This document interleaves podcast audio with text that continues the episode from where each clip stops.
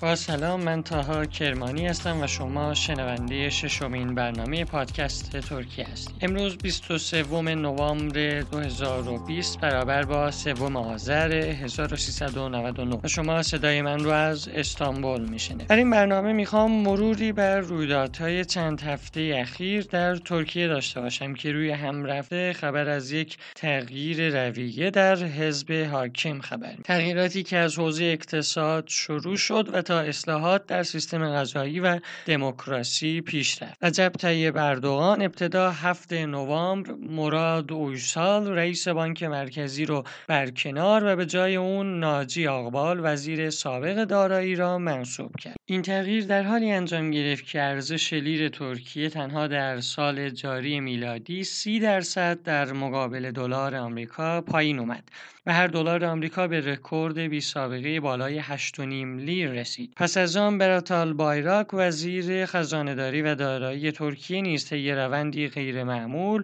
از حساب اینستاگرام خود اعلام استعفا. نحوی اعلام استعفای آلبایراک و عدم پوشش مناسب رسانه های سراسری ترکیه بر حاشیه های استعفای وی نزد افکار عمومی ترکیه دامن است. عملکرد آلبایراک که داماد اردوغان نیز هست منتقدان و طرفداران زیادی داشت ولی آنچه مشخص است در دوران دو ساله سکانداری برات آلبایراک بر وزارت خزانهداری و دارایی ترکیه اوضاع اقتصادی اقتصادی کشور وضعیت مطلوبی نداشت و نتوانست رضایت عمومی را نیز جلب کند. اردوان در زمینه سیاست پولی بانک مرکزی از منتقدان بالا بردن نرخ بهره بانکی است. همچنین پیشتر از طرف منتقدان متهم به دخالت در سیاست های کلان بانک مرکزی شده. ولی ناجی آقبال رئیس تازه منصوب شده بانک مرکزی در اولین جلسه شورای تعیین سیاست پولی بانک مرکزی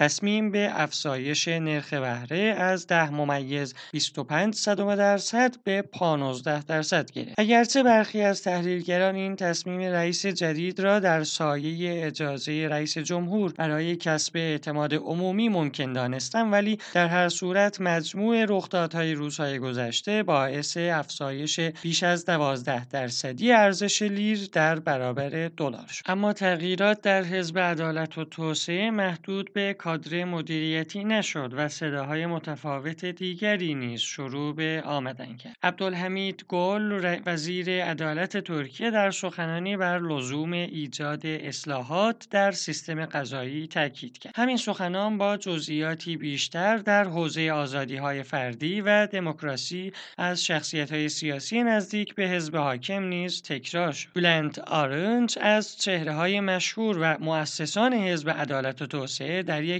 برنامه تلویزیونی ضمن انتقاد از برخورد تند مراجع قضایی با مخالفان سیاسی از لزوم بازنگری در این خصوص گفت. وی همچنین از ضرورت بازنگری در خصوص پرونده عثمان کاوالا تاجر و فعال مدنی و صلاح الدین دمیرتاش دبیر کل حزب دموکراتیک خلقها که در زندان هستند گفت. اگرچه گفته های بلند تارنت موجب انتقاد شدید برخی از هم های خود قرار گرفت اما بسیاری از تحلیلگران ترک زمانبندی و اعلام عمومی آرنت را از نشانه های واضح تغییر رویه حزب عدالت و توسعه برآورد می کنند. ادعاها و احتمالات تغییر رویه حزب عدالت و توسعه با سخنان رجب طیب اردوغان در هفته گذشته قوت گرفت و به نوعی رسمیت یافت. اردوغان با تاکید بر اجرای اصلاحات در اقتصاد و دستگاه غذایی از اراده جدی حکومت اردوغان اتحادیه اروپا را برای عمل به تعهدات خود در قبال ترکیه فراخواند همچنین با بیان جملاتی چون خودمان را نه جای دیگر بلکه در اروپا می‌دانیم و آینده خود را نیز در راستای اروپا تصور بیکنیم بر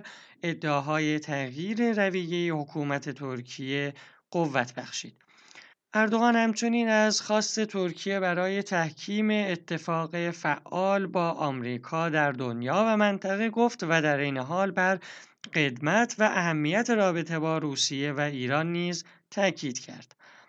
برخی از تحلیلگران این رویه دولت ترکیه را مرتبط با انتخاب جو بایدن و آمادگی برای آغاز فصل تازه روابط ترکیه و ایالات متحده آمریکا و در کل جهان غرب تحلیل می کنند. از طرفی بسیاری معتقدند دشواری های اقتصادی و بالا رفتن آمار بیکاری و سطح رفاه جامعه موجب پایین آمدن محبوبیت حزب عدالت و توسعه شده و دولت با اصلاحاتی از این قبیل در پی بازسازی خود است. اردوغان همچنین بیان داشت بسته به مسلحت به عنوان دولت و ملت از انجام هر گونه فداکاری ابایی نخواهیم داشت و همچنین در خصوص اصلاحات از تعبیر نسخه تلخ یاد کرد. بحران اقتصادی ناشی از کرونا ویروس و تهدیدهای امنیتی ترکیه خصوصا در مرزهای جنوبی گویای دشواری بازیابی روزهای اوج آنکارا است اما در هر صورت حزب عدالت و توسعه در این سالها نشان داده امکان بازسازی و اصلاح امور به شکل منطقی و سریع را دارا می باشد. و به احتمال زیاد در صورت وجود اراده سیاسی امکان اوجگیری دوباره دور از دسترس نیست. اما نباید غافل بود که با وجود فرسایش در بعضی از بالهای حزب حاکم موجب نارضایتی و جدایی بخشی از طرفداران کلاسیک حزب عدالت و توسعه شده. همچنین وجود رقبای قدرتمند کار اردوغان و حزب مطبوعش برای جلب آرای مردم ترکیه رو دشوارتر کرده. به پایان یکی دیگر از برنامه های پادکست ترکیه اومدیم. شما می‌تونید دیگر برنامه های ما رو با هشتگ پادکست ترکیه در شبکه های اجتماعی دنبال کنید. تا دیداری بعد بدرود.